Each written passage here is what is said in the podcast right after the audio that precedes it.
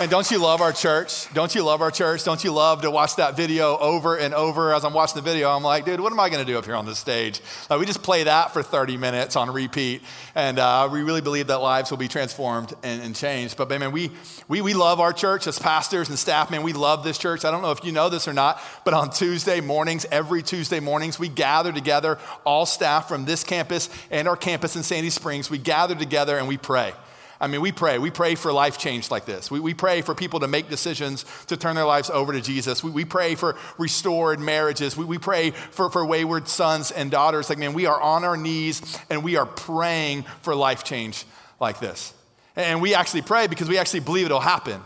And even a couple weeks ago, we, we saw that. You, you've heard the stories of these transformations from people, from, from death to life, from darkness to light. And we actually believe, as we pray as a staff, if we can spend this time every week, we really believe that it's going to change this place, change your life, change my life, and change our city. I mean, and I want everybody to come here. Like, I want everyone to come and see our church and come and see the stories and come and see the miracles. I want everyone from your office complex, from your neighborhood to your best friends to your family, man. I want everyone to come here to experience what you experienced today.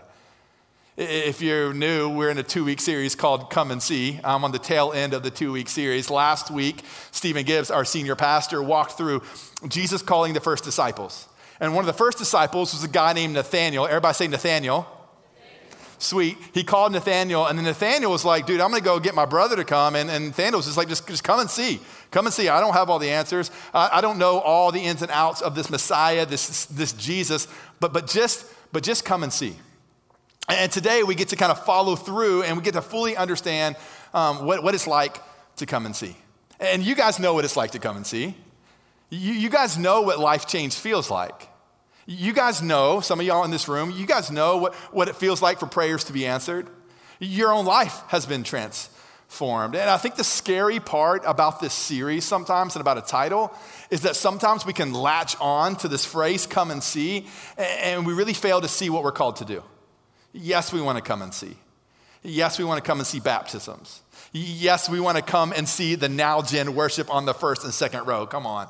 Yes, we want to see um, uh, people turn from, from darkness to, to, life. Yes, we want to see a church that plants churches, but, but we can't just stay focused on coming and seeing. If you just stay focused on coming and seeing, it's like you're walking into a movie theater.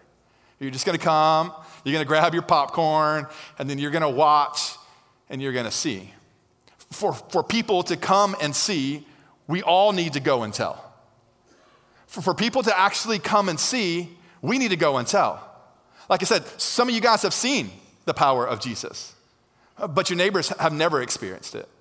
Some of you guys have, have seen restored marriages, but your mom and your dad and your, your family, they, they haven't. If we really want to establish this, this come and see culture, we have to go and tell. And the crazy thing is, every one of you can do it. Several um, months ago, a 93 year old grandma, she, she had a tragic fall and she had to go to the hospital and then she had to go to inpatient therapy. Um, to kind of kind of regain some mobility. And while she was uh, in the inpatient mobility, she ran into a woman named Megan, who was a physical therapist. Now, as Megan was interacting with her, this 93 year old grandma started bragging on her grandson that preaches at a church called Stone Creek. And Mama Lee, she's sitting in the front row, but Mama Lee invited this, this physical therapist, hey, you should just come and see. Just come and see. Come and see this church. Come and see where I worship. And she didn't know that this physical therapist was new to the area. She didn't know that this physical therapist had never been baptized before. And this physical therapist named Megan came to church a couple months ago and was baptized two weeks ago. Isn't that incredible? And the ironic thing, and maybe you can judge me for this, but I look at my grandma uh, probably every week and go like, Grandma, you're 93. Like, I, I, don't really know how much you have left to offer, right? That's bad, but it's just, uh, we're just having a conversation. And she, she literally looked at me and she goes, one day she's like, maybe this is the reason. Like, like, like maybe the reason that God still has me on earth is for moments like that. Isn't that incredible? Like God has designed you, no, no, matter your stage, no matter your age, no matter your phase, no, no matter what, God has designed you to go and tell. I came across this past week of um, a businessman who he's going to retire at the end of December. Uh, he's like platinum, gold, diamond status. I, I don't know. I've never lived that life. Um, but he changed flights and then he just he had to sit on the very back row, right? And he's a, he's a big dude. He's like 6'3", like 240 pounds. Don't judge me. I look just like him. It wasn't me, but, but he's sitting on the back row in the middle aisle, okay? Now, he had a decision to make. He could go, oh, cool, I'm just gonna kind of sit back here and be disgruntled, or take advantage of the situation. He began to have a conversation with somebody that was sitting next to him, invite, found out that, that he lived in Canton, and invited him to this church uh, to come this Sunday. Isn't, that incredible? Uh, I've heard stories, another story this morning at 9.30 where this new family walked in. I go, man, how, how did you hear about us? And they're like, oh, somebody, we met somebody at a park this, this past weekend, and, and they invited us. Our kids began to play with their kids, and then we were kind of looking for a church, and they showed up. I, I heard a story about a hairdresser coming, a dental hygienist being invited and coming. Like, how does that work? Hey, will you come to church? And I was like, that's God, right? Like, that's just, that is just the, the whole Holy Spirit. Um, any one of us can do it. But if we really want people to come and see, you and I, we have to go and tell. Before I jump into scripture, let me pray for us. You guys ready? Let's do this. Jesus, thank you so much for this time. Thank you so much for this place. Thank you so much for this book, Jesus, that you've given us. And I pray, Jesus, that you inspire us all to live different, to act different, to speak different, and to follow you in a renewed passion. In Jesus' name, everybody said, Amen. Hey, if you have your Bibles, we're going to be in the book of John um, today. Uh, we're going to look at a very familiar story called The Woman at the Well. Many of you guys have heard this story before, and so I don't want you to, to kind of just uh, take this Sunday off. I, I, really do believe that every single one of us in this room and everyone online, like, like God's going to speak to you in a significant way this morning. So, so don't just dodge this one. Don't just check out on this one. But we're going to hear the words uh, from this guy named John. And John was a follower of Jesus, one of his uh, disciples. Uh, we, we find throughout the Bible that, that Jesus calls John the one he loves right? Which is a little, little ironic because he had, he had several disciples, but this is the one he loved. Uh, Jesus had a favorite, and his favorite was John. Cool? Uh, how many parents in the room this morning? How many parents? Uh, you have a favorite, right? Uh, let's just be honest. And so, on the count of three, just so we can get comfortable together, I want you to shout out your favorite kid. Ready? One, two, three. Oh, y'all, y'all did it. Yeah, yeah, y'all. That, that wasn't, no, that wasn't supposed to happen. Um, so sorry if your name wasn't called and you're sitting with your family. That's just pitiful. Um, but uh, I have uh, a six year old, four year old, and a three year old. I didn't say a name because I don't like any of them right now. Uh, it's, it's pretty, pretty, pretty hard, hard times for us. But, but John, man, he, he, he, walks, he walks this line of really communicating to us throughout the scripture that, that, hey, we, you, and I, we all, we need to all come see a man. We need to all come see a mission, and we need to all see a miracle. So, as we're walking through the story at the woman of the well, I want us to think and I want us to interact through that lens. Hey, come and see this man, Jesus. Come and see this mission that he's been placed on and that he places you and I on, and then come and let's experience the miracle. Y'all ready? Sweet. John chapter 4, verse 1, here we go. It says, Now when John, when Jesus learned that the Pharisees had heard that Jesus was making and baptizing more disciples than John, although Jesus himself never did baptize, but only his disciples, he left Judea and departed again for Galilee, and he had to pass through Samaria. Now this is, this is very interesting. Gonna throw a map up on the screen so, so we, for us visual learners. But uh, Jesus says that um, he had to go through Samaria to get from Judea to Galilee. Now, now, the reality is the dotted line going across was really the traditional route. Jews, they, they, they hated Samaritans. I mean, Samaritans, they were the crazy people. Uh, they're like the, the, cousins from Alabama, right? Like you don't want to pass through. You, you go up to Chicago and come down to get to Louisiana. Like we're not, we're not going to drive through Alabama. I can say that because I was born there and I have some weird, creepy cousins. But Jesus was in Judea and, and, and, he, and he says he has to go through Galilee, but he says he has to go through Samaria. He didn't have to. The, the, the Jews, the disciples at the time, they'd probably made this trip before and it's about 140 miles going the long way and 70 miles going straight through. And Jesus said he had to. Isn't that interesting? That Jesus, at this moment, he, he knew he didn't have to.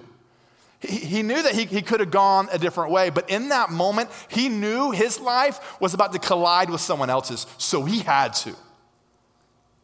Church, look right at me this, this morning. Who do you have to interact with this week? Who, who do you have to walk by this week in your office? Who, who do you have to send a text to? Yes, you could avoid it.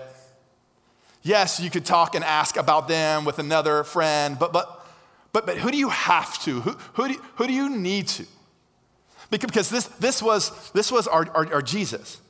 Jesus knew that he didn't have to go through Samaria. Jesus wanted to go through Samaria. And I think at this moment, John begins to kind of kind of unravel the characteristics of Jesus. And John in this moment is like, man, I want you to understand this man, Jesus.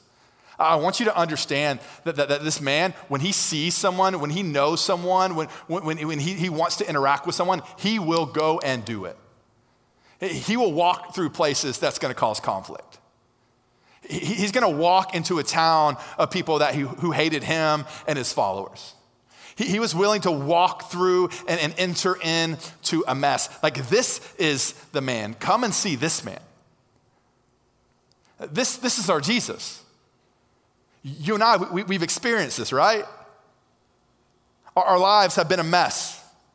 We've made bad decision after bad decision, poor decision after poor decision. We, we, we've walked close to sin, walked in, and then jumped right into sin. And Jesus goes, No, no, no, no, I have to walk through. I have to walk to. I have to engage with you and you and you and you and me. And Jesus goes, No, this, this, is, this is my mission. Come and see this man who's not afraid of conflict, who's not af- afraid of the awkward conversation, who's not willing just to bypass us and you because you and I are such a mess. Come and see this man. And in John, verse 5, it says, So he came to a town, Jesus came to a town of Samaria called Sychar, near the field that Jacob had given to his son Joseph. Jacob's well was there, so Jesus, wearied as he was from his journey, was sitting beside the well. Jesus was man. Jesus got tired. Uh, Jesus would travel a long time, and Jesus would actually need some rest. It was about the sixth hour in the middle of the day. A woman from Samaria came to draw water, and Jesus said to her, Give me a drink, for his disciples had gone away into the city to buy food. Could, you imagine being on the journey with Jesus? I mean, Jesus goes like, dude, I, we, we have to walk through Samaria. And the Jews were like, no, no, no, no, no, no, not, not, not, that, not, not, not those people. And, and we don't know what exactly happened, what interactions happened as they began the, the day and a half, two day journey. But, but maybe Jesus was kind of leading the way and the disciples were in the back. And, and John was like, Peter, say something. Come on. And Peter's like, oh, I ain't saying, I ain't saying, I ain't saying that. And they begin to whisper, like, are we really going through here? My uncle walked through here once, or my grandpa walked through here once. Like, we're really walking through here. And Jesus gets to right outside the city of Samaria, and he's tired and he takes a rest and he sends his disciples into the town. Now, if I'm a disciple, I'm like, all right, cool. I'll walk through a city that is wretched and wild if Jesus, the Savior of the world, is leading the pack. But you want me to walk into the city by myself without you, Jesus? So who knows what was happening with the disciples, but, but Jesus sent them in to go get some food. Could you imagine what that looked like? Maybe they go to the Chick fil A and the lady's like, no, it's not my pleasure. No.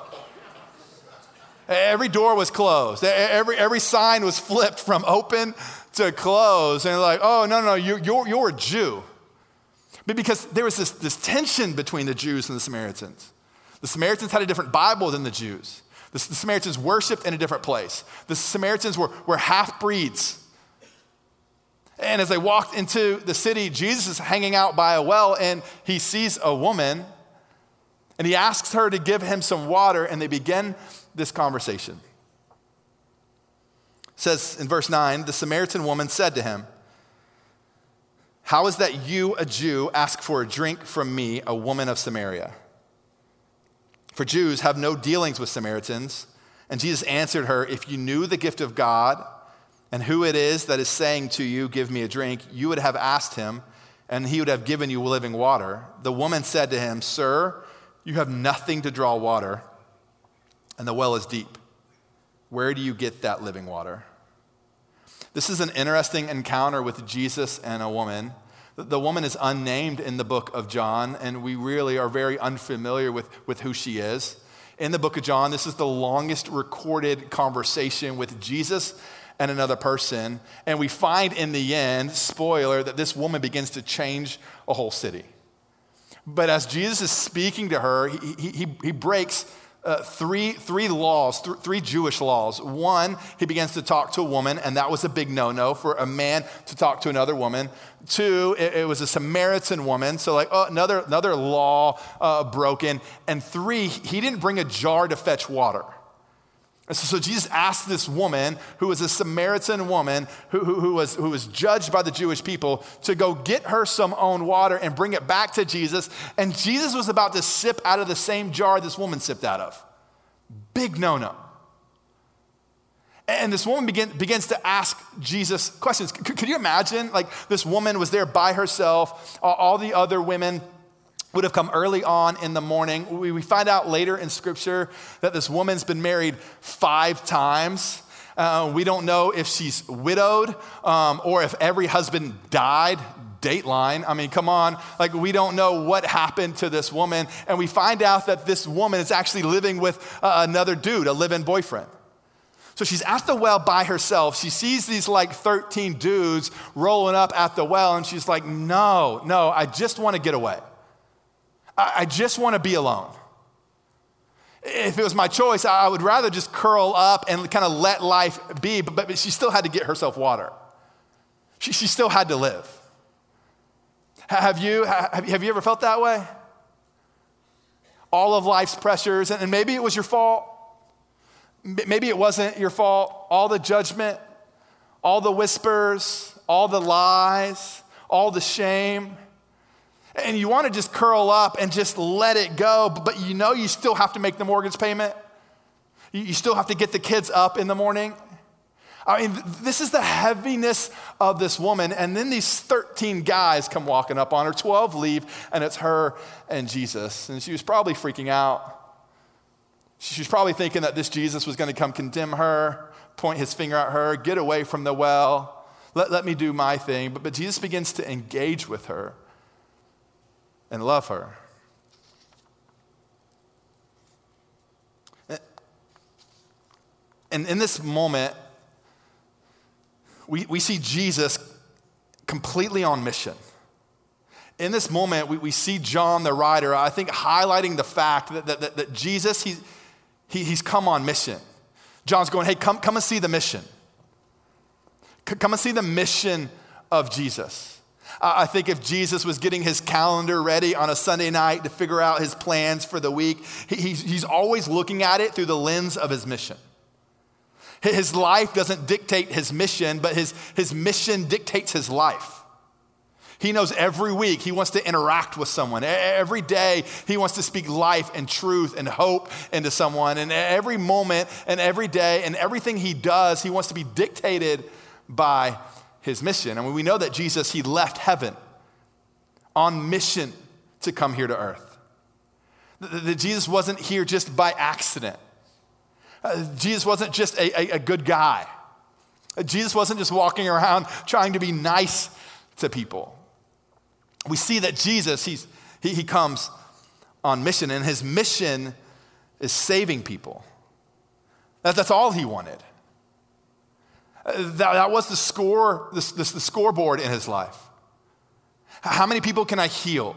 How, how many people can, can, can I see? How, how, many people can I, can I make known? How, how many people can I, can I interact with and, and give them new hope? And this was Jesus' mission. So, so John's going, man, man, I want you to come see this man. Hey, I want you to come see this mission.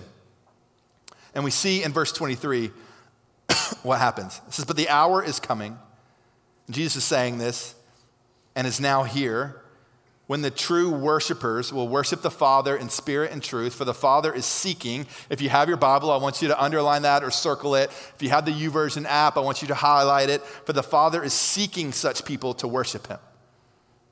Jesus is seeking after you. Not, not because you're a wanted woman or a wanted man, but because you're lost and you want to be found. Jesus is seeking after us. And, and says, God is spirit, and those who worship him must worship in spirit and truth. The woman said to him, I know that Messiah is coming, he who, he who is called Christ. When he comes, he will tell us all things. And Jesus said to her, I who speak to you am he. Jesus declared what he hadn't made public in many circles that, that, that he was the Messiah. I think many of us, one of the mottos I had um, when I first started off in ministry and student ministry was I want to build relationships with students earning the right to share the gospel. Pretty cute, right? I want to I want to build relationships with students, earning the right to share the gospel. I want to build relationships with people, earning the right to share the gospel. But what I came to find out was I'm really good at building relationships with people, and I'm really not that great about sharing the gospel with them. And then what ends up happening, and I think your hearts are a lot of like, like we want to be a walking billboard for Jesus. We, we want to see people with restored lives and, rest, and restored purpose. Like we want more people in heaven. Like we, we all do. But, but what we ended up what we end up doing is we become friends and we build relationships with these people, but we always live out the we always leave out the gospel. And so then your friends, your coworkers, your family, now you're just really good friends with them. And now they just come over to, to dinner and you have, have dinner parties with them. But you and I, sometimes we, we fail to talk about Jesus. And Jesus shows us the roadmap. Jesus shows up on the scene. He doesn't condemn, he doesn't point out her, her sin. He begins to love her and care for her. But then he also tells her, hey, look, I am the Messiah. I am He. I am the Christ. Like, I, I don't want to waste any more time. There's urgency to this plan. There's urgency to this connection. There's urgency to this message. There's urgency to this relationship. And Jesus shows us right away like, I'm not going to spend days with you. I'm not going to kind of build it in. I'm going to love you. I'm going to be authentic, but then I'm going to drop the hammer and let you know that I'm the Messiah and I'm the Savior of the world. Quick question Who do you, let, who do you need to know? Who, who do you need to let know in your life, in your friend circle, that, that Jesus is the Savior of the world? Who is it? What, what relationship are you building right now to get to the end means of sharing the gospel, students? Like, like this week, tomorrow, Tuesday, the time is now. Jesus didn't wait for the next person. Jesus didn't wait for the next week, the next month. Like Jesus did it now. What friend, what person are you going to share the gospel with today? Not the next one, but that one. We see the story continue in verse 27. It says, Just then, the disciples came back. They marveled that he was talking with a woman, but no one said, What do you seek? or Why are you talking with her? Good call. So the woman left her water jar and went away into the town and said to the people, Come see a man who told me all that I ever did. Can this be the Christ? They went out of the town and they were coming to him. Do you see how Jesus, Jesus' urgency with the woman at the well led to the woman at the well being urgent for her city? That, that Jesus, he, he, didn't waste time, but he, he went to it, and the woman, she dropped her jar, her only possession, maybe the thing that was worth the most to her, and ran into the city to go tell the city. Telling our friends and telling our family about Jesus should cost us something. It's probably not going to cost your life. It's probably not going to cost you a, a ton of, of finances. But what if, we, what if we lived the life in such a way that, like, before next year we go on spring break and we take the trip and have the experience with our family? Like, what if we actually pray to Jesus and say, Hey, Jesus, do you want me to go on spring break or, or do you want me to stay in my cul de sac?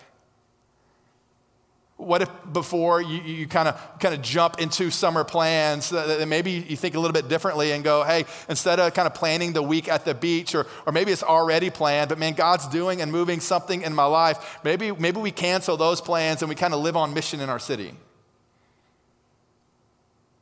I wish I could tell you that telling other people about Jesus will, won't cost you anything, but, but it actually should cost you something. And this woman, she had such urgency that, that she left her jar and she ran to the city. And all, all she had, all she knew was, was, was come and see a man. All, all, she, all she had was a few sentences, a few minutes of conversation. She didn't have all the gold stars in Sunday school. She didn't own a Bible. She didn't have a mentor. She didn't go to church. She didn't have, have the resume, but all she did was, I'm willing to go back into the town, the town where I'm shamed, the town that, that, that, people point their finger at me, the, the town where I'm judged, and I'm willing to go in and go, hey guys, will you just come? Will you just come and see a man that told me everything that I've ever done? I think one of the biggest barriers you and I have sometimes is trying to figure out all the answers before we approach someone and tell somebody about Jesus. That what if they say this? What if they push back on, on that? And, our job, Jesus, uh, we see this through the Samaritan woman, it's just, man, can you come see a man? Can, can you come see a man? And I'm, I'm going to tell you how to do it here in just a, a few minutes. And then we get to see the miracle. Come and see a man, come and see a mission, and come and see a miracle. In John chapter 4, verse 39, it says, Many Samaritans from that town believed in him because of the woman's testimony. He told me all that I ever did. Come and see the miracle. I think so often we get caught up in like the big miracle. Like we want our, our loved one, we want the cancer just to go away. We should want that. Uh, many of us, we want our mom and dad to, to stay together and their marriage to be restored, and we should pray for that. Many of us, we, we pray for our wayward son or wayward, wayward daughter, and we want them to come back. And man, we should, we should pray for that. But, but sometimes we neglect the, the miracle that you and I, we, we all possess. And that miracle is forgiveness. That in this moment, the woman at the well, man, she was forgiven. She was forgiven for all of her bad choices. She, she, she, was forgiven for all the neglect. She was forgiven for all of the selfishness. And then she runs into the city, and we see that many people in the city, they become followers of Jesus and they come and seek out Jesus. I found this, this uh, statement earlier this week. It says, Forgiveness is the greatest miracle that Jesus ever performs. It meets the greatest need, it costs the greatest price, and it brings the greatest blessing and the most lasting results. Hey, you've experienced a miracle because you and I, we, have been forgiven. This, this morning, my um, six year old daughter, Riley, uh, she's um, finding out which words are appropriate and not appropriate in our household. And um, she asked me about the word stupid uh, this morning. I said, yeah, yeah, yeah, that's, that's, not, that's not a word that we want to use. You know, it's, it's kind of a mean word. And she goes, well, what if I call God stupid? I'm like, oh, that, that, just, that, just, that just went kind of kind of kind of a lot right there. Um, said, yeah, you don't want to do that because God's not, God's not stupid. And she goes, well, would God forgive me? I said, absolutely, Riley. Like, like God would forgive you. She goes, even if I did it on purpose? like, yeah. E- even if you did it on purpose. You and I have been forgiven. You've been forgiven for your lies. You've been forgiven for your sin. Whether you did it on accident, whether you do it on purpose, whether you did it yesterday, or whether you do it tomorrow, Jesus offers a miracle. Come see this man. Come see this mission. Come see this miracle. But you and I, we have to go and tell it for people to come and see. And aren't you and I, aren't we a go and tell culture? Social media? Anything significant that happens in your life, you go and tell it. Well, we do. My three year old daughter graduated from her uh, pack and play to her big girl bed last night. And she was in a pack and play because she broke her crib, okay? Don't judge us. But we made this bed, we made it all pretty. We took a nice little picture of Carly Cole on her bed. I'm sure Ashley posted it on social media to talk about, oh, Carly's graduating to a big girl bed. We want to go and tell everyone. What you don't know is, well, the night wasn't that great. Carly was crying and she, she wanted her old bed. Car- Carly wouldn't go to sleep. But on social media, we're, we're going to go and tell, and you're going to watch the picture and go, oh, wow, this is a cool, awesome experience. And the wild thing, look right at me, the wild thing is we're willing to go and tell things in our life that is really insignificant. And if we're honest, we go and tell things and we post pictures and we tell things that are really half truths. But when it comes to Jesus and the Savior of the world, we kind of quiet. The forgiveness that's real, the, the love that, that's real, that's full truth. Jesus' death, which is absolute truth. We're, we're go and tell culture, but sometimes, sometimes not as much as we want to be. So, this week, my challenge for you, for me this week, is, is, is to, to, to go and tell your come and see story. Your, your man, your mission, your miracle story. What is your man, your mission, your miracle story? And I, I think it may help for you to hear mine.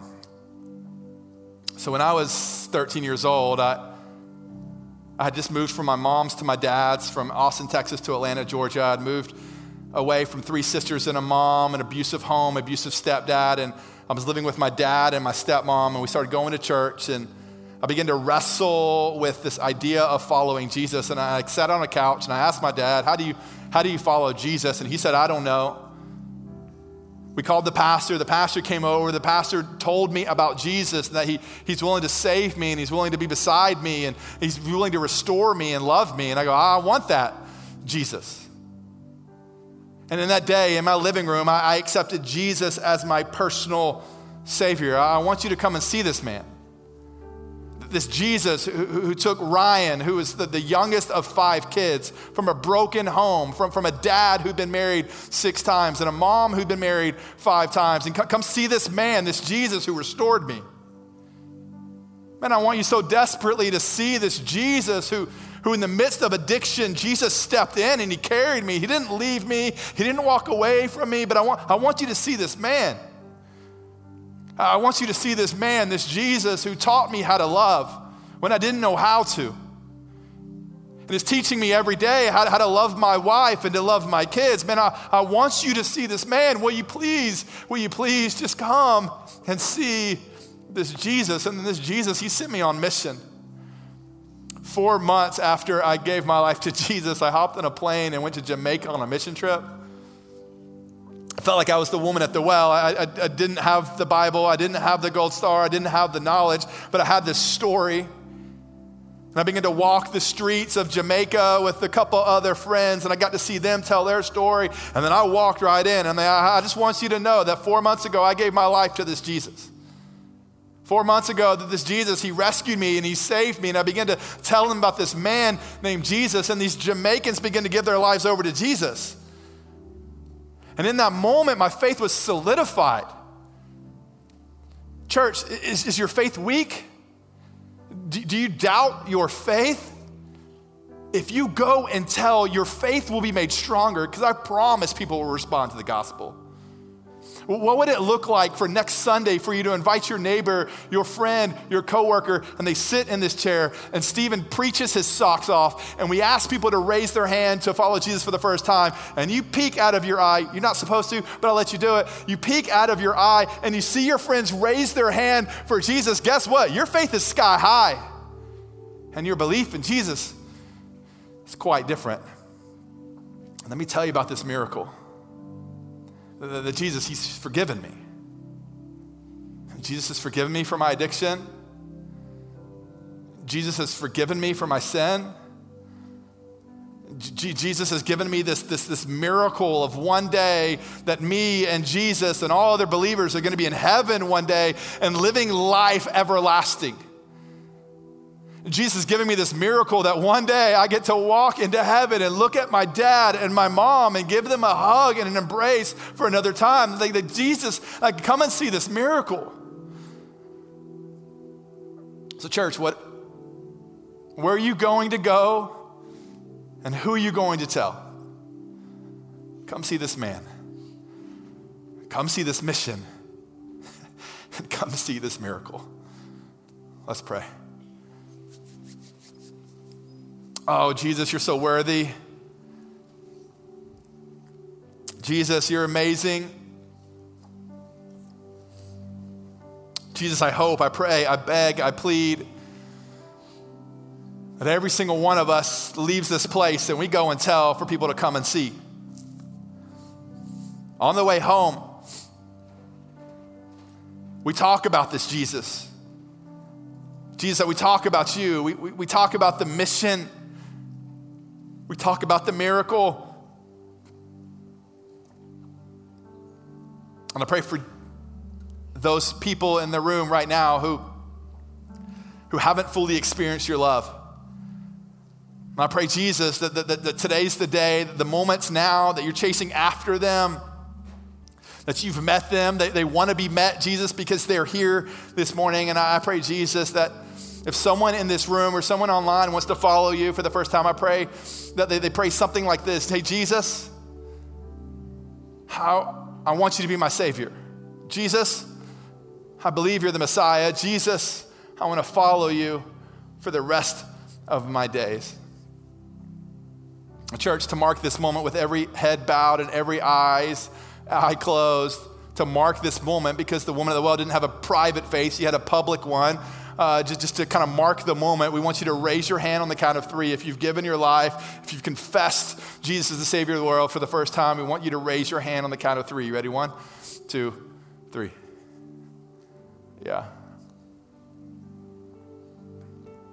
And Jesus, I pray for everyone else in this room that we can run back to our cities, that we can run back to our homes, that dads in this room can run back to their wives and their kids and tell them the story. And I pray, Jesus, that we experience a miracle this Easter. Jesus, help us go and tell people to come and see. In Jesus' name, everybody said, Amen.